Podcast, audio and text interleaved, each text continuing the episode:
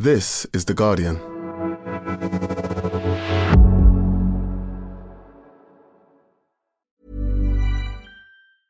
Ryan Reynolds here from Mint Mobile. With the price of just about everything going up during inflation, we thought we'd bring our prices down.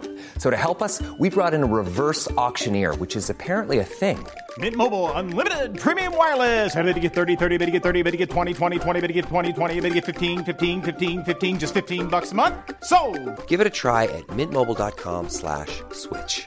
$45 up front for three months plus taxes and fees. Promo rate for new customers for limited time. Unlimited more than 40 gigabytes per month. Slows. Full terms at mintmobile.com.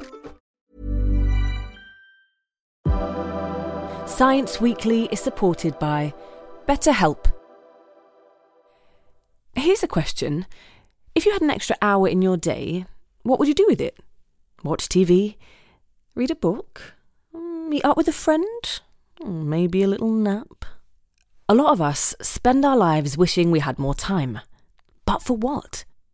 Perhaps to best answer that, you need to work out what's truly important to you, then make that a priority.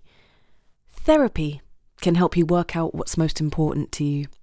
It isn't just for those who've unfortunately experienced trauma in their lives. Therapy can be helpful for learning positive coping skills and for setting boundaries. It can empower you to be the best version of yourself. If you're thinking of starting therapy, give BetterHelp a try.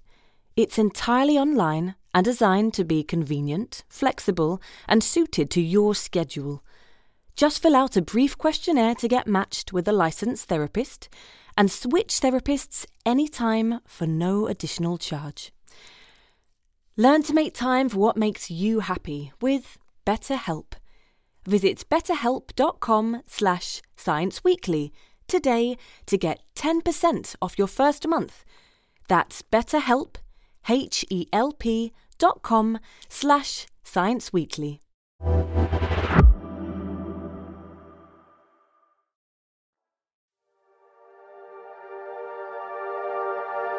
When it comes to our phones, most of us have that one app or special interest that keeps us coming back. My problematic app was not the same as most other people's problematic apps. Mine was eBay. From bidding on secondhand items to getting lost in online forums, it can be surprising what keeps us swiping. When I noticed that I had a problem, we were done with the kitchen renovation, but nonetheless, I was spending hours just scrolling through eBay for Victorian doorknobs. But sometimes it can go from being a fun distraction or way to get vintage doorknobs to a compulsive, even destructive habit. I had had my daughter, and I remember being up with her very late one night and noticing that she was looking up at me and I was looking down at my phone and just mindlessly scrolling. And I realized, oh my goodness, like this is not the impression I want my daughter to have of a human relationship, let alone with me. Myself? Well, I'm what's known as a doom scroller. It's not just keeping up with the daily news, but it's sort of compulsively scrolling negative news or looking at negative information. So, why are we drawn back into our devices, even when it's making us anxious or getting in the way of relationships? And how do we break the habit and regain control? From The Guardian, I'm Madeleine Finlay, and this is Science Weekly.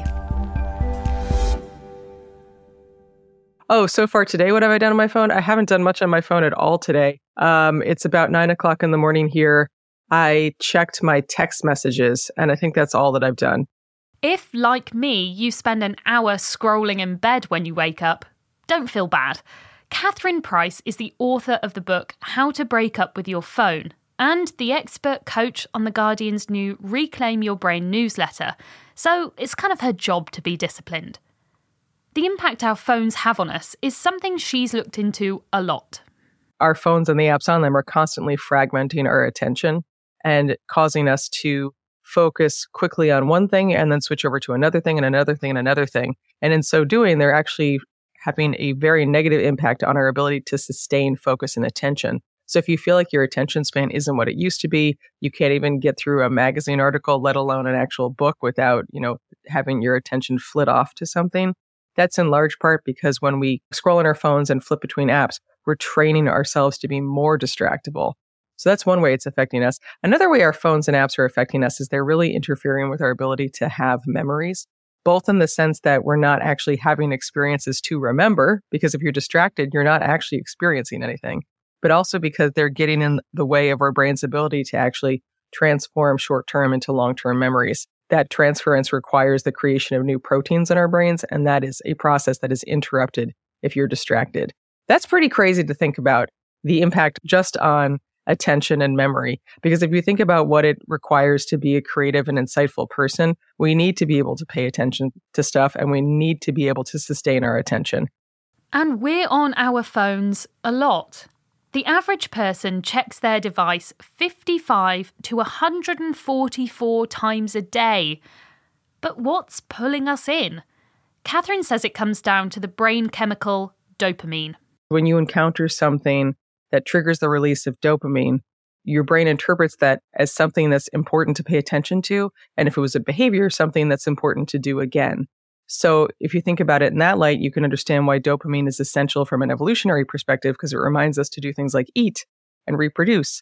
But the thing about our dopamine systems is they're totally non discriminatory. Anything that triggers the release of dopamine will be interpreted by our brains as something that is worth doing again and seeking out.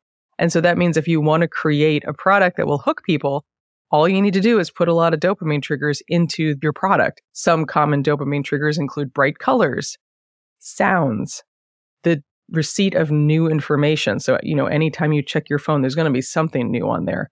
Uncertainty is a huge dopamine trigger that's known as intermittent rewards. When something sometimes gives you a reward, but not always, you're going to be even more compelled to check all the time. And I think it's very important for listeners to recognize that many of these techniques are borrowed directly from slot machines. And slot machines are considered to be the most addictive machines ever to have been invented.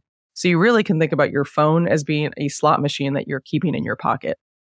Well, all the factors you described there, you know, are very recognizable in so many of the apps that we use. And particularly, I think, you know, those short form video platforms. I'm thinking of I'm thinking of TikTok. Just be honest, it's TikTok. Right? Yeah. yes, and and all the platforms that are now copying TikTok. Well, I wondered, you know, do you think it's those kinds of apps have exacerbated the problem? Yes, I think that apps such as TikTok have exacerbated these problems because even in the early days of smartphones, the way that we were allowing our attention to be divided was having a negative impact on our brains, on our ability to sustain focus, for example. But now you've got platforms that are deliberately designed to trigger the maximum release of dopamine and to make us pay attention to things for shorter and shorter periods of time. So if you look at TikTok in particular, it has an incredibly sophisticated algorithm that can learn a user's behavior just based on, for example, the millisecond you might pause on a particular video versus another. And it can begin to feed you more and more personalized videos that are specifically designed personally for you to capture more and more of your attention. It actually takes conscious effort to train your brain to pay less attention to negative, stressful things and more attention to sources of positivity and joy and delight. Our brains are naturally going to pay attention, more attention to negative, stressful things than they are to things that have a positive tone to them.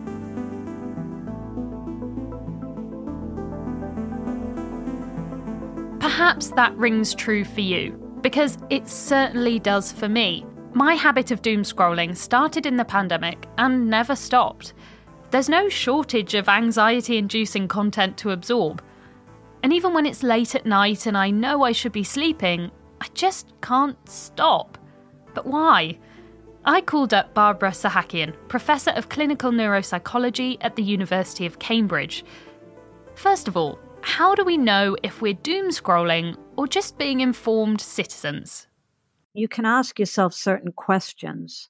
Are you spending too much time focused on certain sad or negative information?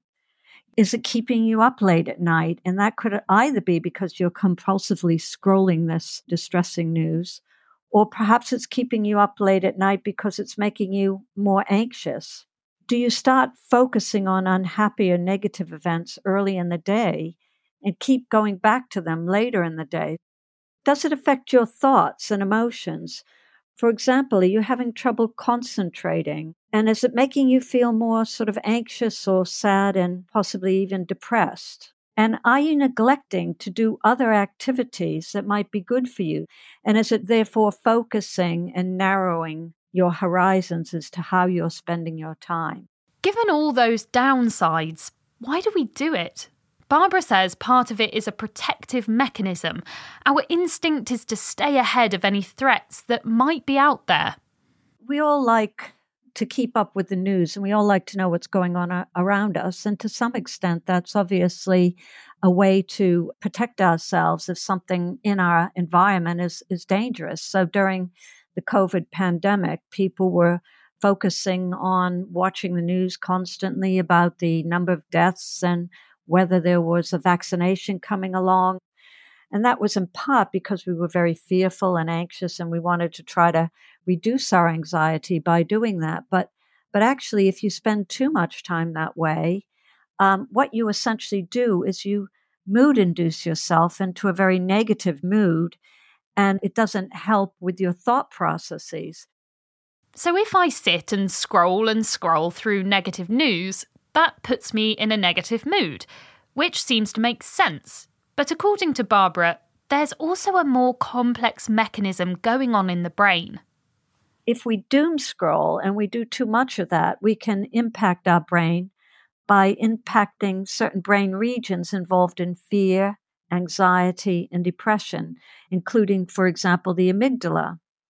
We also know that doom scrolling can actually cause a kind of chronic stress because if you start with the pandemic, which went on for several years, and then you're worried also about um, the environmental impact that climate change is having, and you're worried about the cost of living, that's been going on for several years now. So we then have chronic stress, and that can actually change hormones in the brain including cortisol and corticotropin releasing factor, CRF. And when we have high and prolonged levels of cortisol, we know that's associated with mood disorders as well as shrinkage of areas in the brain, such as the hippocampus. But not all doom scrollers feel the effects equally.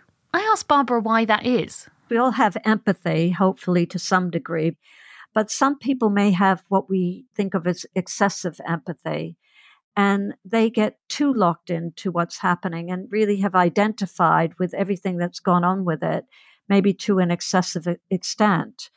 And if you have too much empathy, you might be particularly sensitive to the effects of doom scrolling. Personally, I often click on negative content when I'm already feeling worried. So, are the mental health effects Barbara talks about caused by doom scrolling or a driver towards it? So we were looking at a study done during the pandemic, and we actually looked to see how people's thoughts were changing in that period of time when we had lockdowns. And we did find that uh, their views became more negative, and they started to show this what we call an attention to negative information, which is seen in depression. So it isn't just people who already had anxiety and depression, although we know that you know, mental health problems have gone up during the pandemic. And you can't have feelings of well being if you're continually focusing on negative content and thinking about all the bad things that are happening around the world.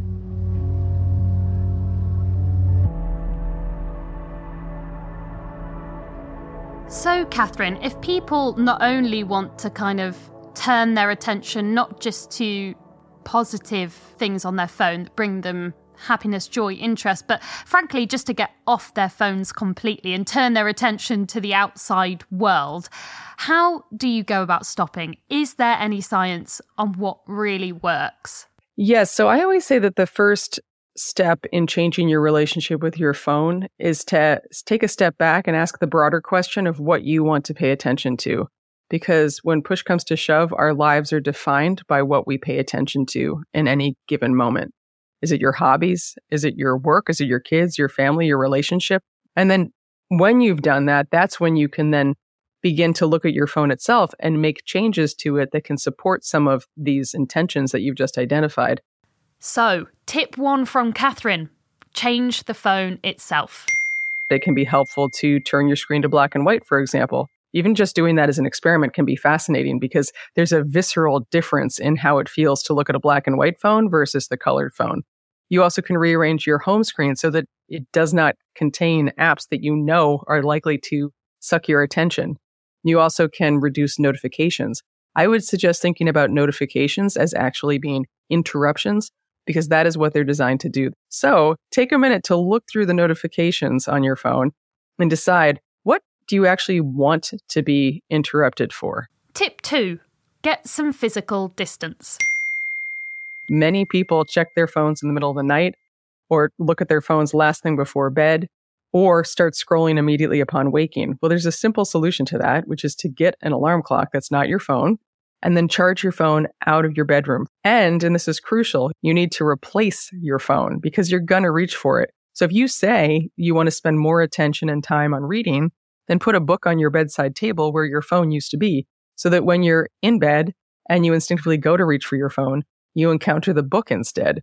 And tip number three stop and think.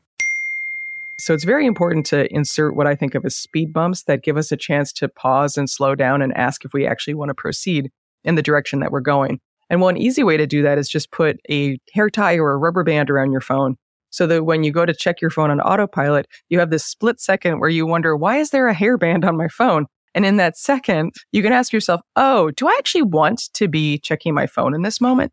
Then I encourage people to do an exercise that developed that's called WWW, which is short for what for, why now, what else. And the basic idea there is that you ask yourself, well, what for? What was my purpose in opening my phone right now? Then you ask yourself, why now? Which is basically, what about this particular moment led you to check your phone? Was it because you actually had a time sensitive reason you needed to open your phone, like you needed to send a particular email or you were looking for directions? Or was there more of an emotional reason behind you reaching for your phone? like you felt a little bit socially awkward, so you looked at your phone, or you were bored and you wanted a distraction, or you were lonely and you wanted a bit of connection. And then you can move on to the third step of the exercise, which is what else? Which is basically asking yourself, what else could you do in that moment to achieve the same result? It's just about becoming more intentional so that when we are on our phones, we know that it's the result of a conscious choice. Well, Catherine, I feel genuinely inspired to have a look at my own relationship with my phone and, and definitely make some changes. So, thank you so much for coming on. Oh, thank you so much for having me.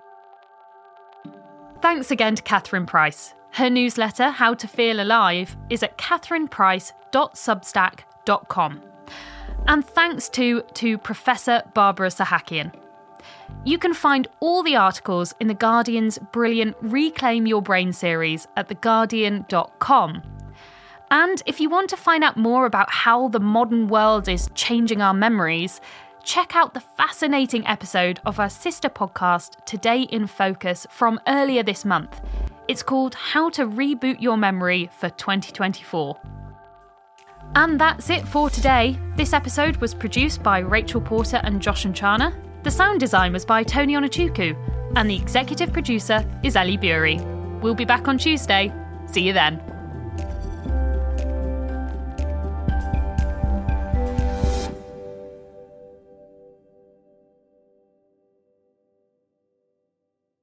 This is The Guardian.